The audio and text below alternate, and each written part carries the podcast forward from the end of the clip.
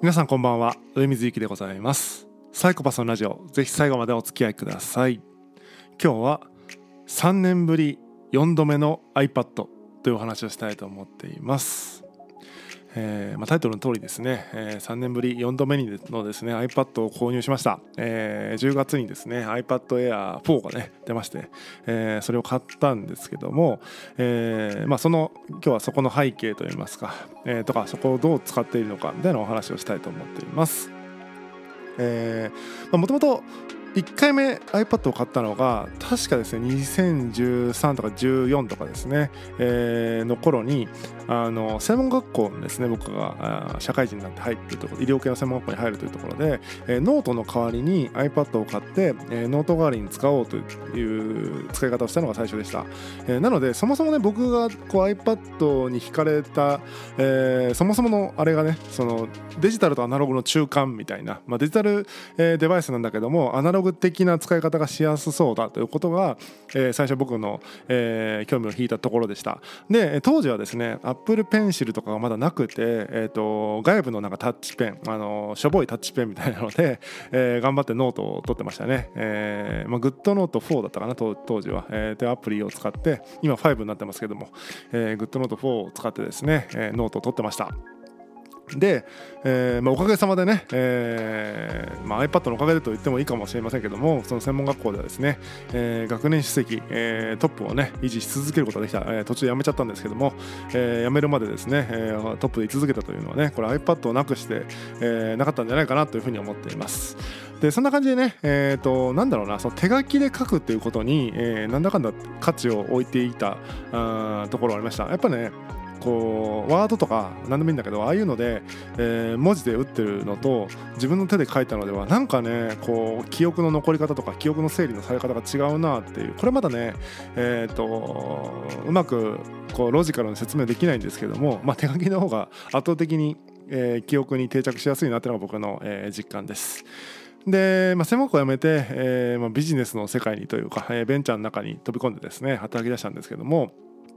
そこではですねあんましこううん手書きでどうたらっていうよりは本当カタカタカタカタ、えー、パソコンで、えー、作業することの方が多くて、まあ、iPad いらないよねと思って、えー、一旦 iPad mini に変えてみたんですけども、まあ、やっぱいらないよねってことで手放しました。でパソコンとスマホのね、えー、生活をしてたんですけども、えー、なんかねやっぱ Apple Pencil が出てね、発売されて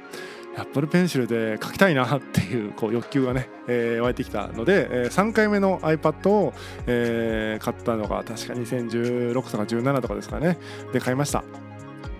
で、えー、Apple Pencil で書いてたんですけども確かに、えー、わけわかんないタッチペンで書くよりもはるかに書きやすいんだけども、えー、Apple Pencil のね初代の Apple Pencil って丸いんですよむちゃくちゃ、えー、綺麗に丸いからテーブルの上とかに置くと転がっていくんですよね、えー、それがめちゃくちゃストレスでしかもあの充電がね、えーと、キャップ外して、えー、突き刺すっていうスタイルだったのでなんか不格好だしキャップがなくなるしっていう感じでですね転がるしっていう感じでかえってストレスになってしまって、えー、すぐね、えー、その iPad と Apple Pencil を、えー、手放しましたね、えー、メルカリで売ったのかな、うん、まあ全部手放しました。で、えー、iPad とは疎遠の生活を送ってきたわけですけども本当ここ数年でちょっと状況が変わりまして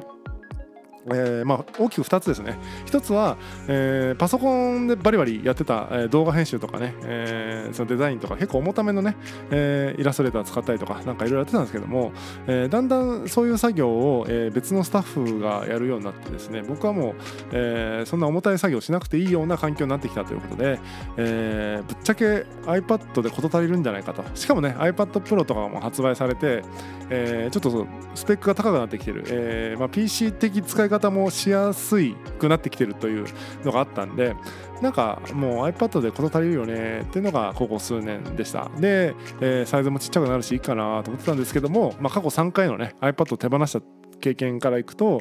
まあ買い替えるほどじゃないよねっていうので、えー、ずっとこう躊躇してたんですね、えー、ところがこの今年コロナになりまして僕がなったわけです。あの社会がねコロナになりまして。えっ、ー、と何ていうのかな。家にいる機会が増えて、えー、で家にいる機会が増えたから散歩する機会が増えてで散歩するようになると、えー、散歩中めちゃくちゃ思考が働くということに気づいてっていうこういう順番で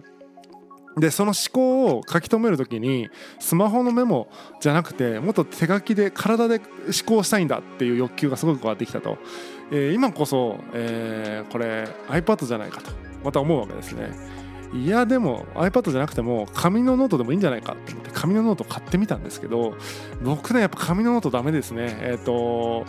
なんだろうな。その一冊のノートがある目的に沿った、えー、綺麗なノートになってないとちょっと気が済まないっていうな変な、えー、神経質というか完璧主義というかなんかそういうのがあって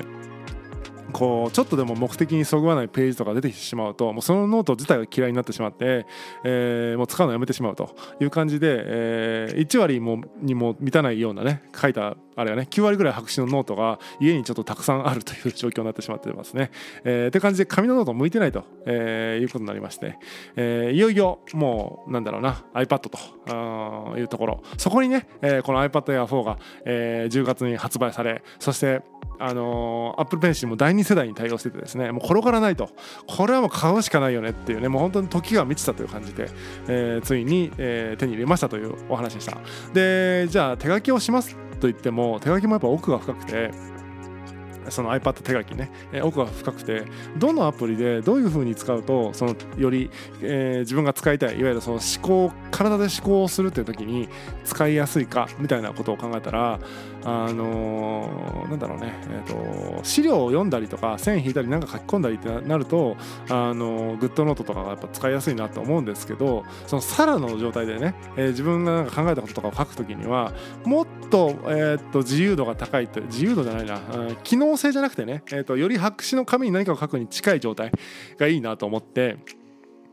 そのあれですねお絵かきアプリですね。お絵かきっつってちょっとあれですね。えっ、ー、と、絵を描くアプリで、えー、メモを取るというのをやってますね。えー、プロクリエイトっていうアプリがあるんですけども、これガチの、えー、絵を描く、えー、ためのアプリだったりするんですけど、それをね、えー、使って、えー、メモを取ってメモっていうかその文字を書いているっていう、えー、使い方をしています。そんな感じでちょっとね、えっ、ー、と、こだわりを持って手書きをしている、えー、わけでございますけども、iPad ね、えー、活用して、あのー、どんどんね、また思考をこうねブラッシュアップしていきたいなと思ってます。皆さんもですねなんだろうなあのデジタルとアナログの中間的な、えー、使い方っていう意味で、iPad を使うのは僕は結構おすすめしていてうんなんかただ動画を見るデバイスだとかうんそういう使い方だったら別に iPad である必要はないかなと思っていてやっぱりそのアナログとデジタルの中間を言ってるっていうのが iPad の真髄かなと思いますのでただコンパクトな PC としてとか、えー、そういったなんだろうなさっき言った動画を見るツールとしてみたいななんかそういうことではないんじゃないかなっていうのが僕の考えです。えー、iPad を使う方はぜひね、そのデジタルとアナログの中間、それって何だろうみたいなことを考えながら iPad をね、えー、手に取ってみていただけると嬉しいなと思います。本日は以上でございます。またお会いしましょう。さようなら。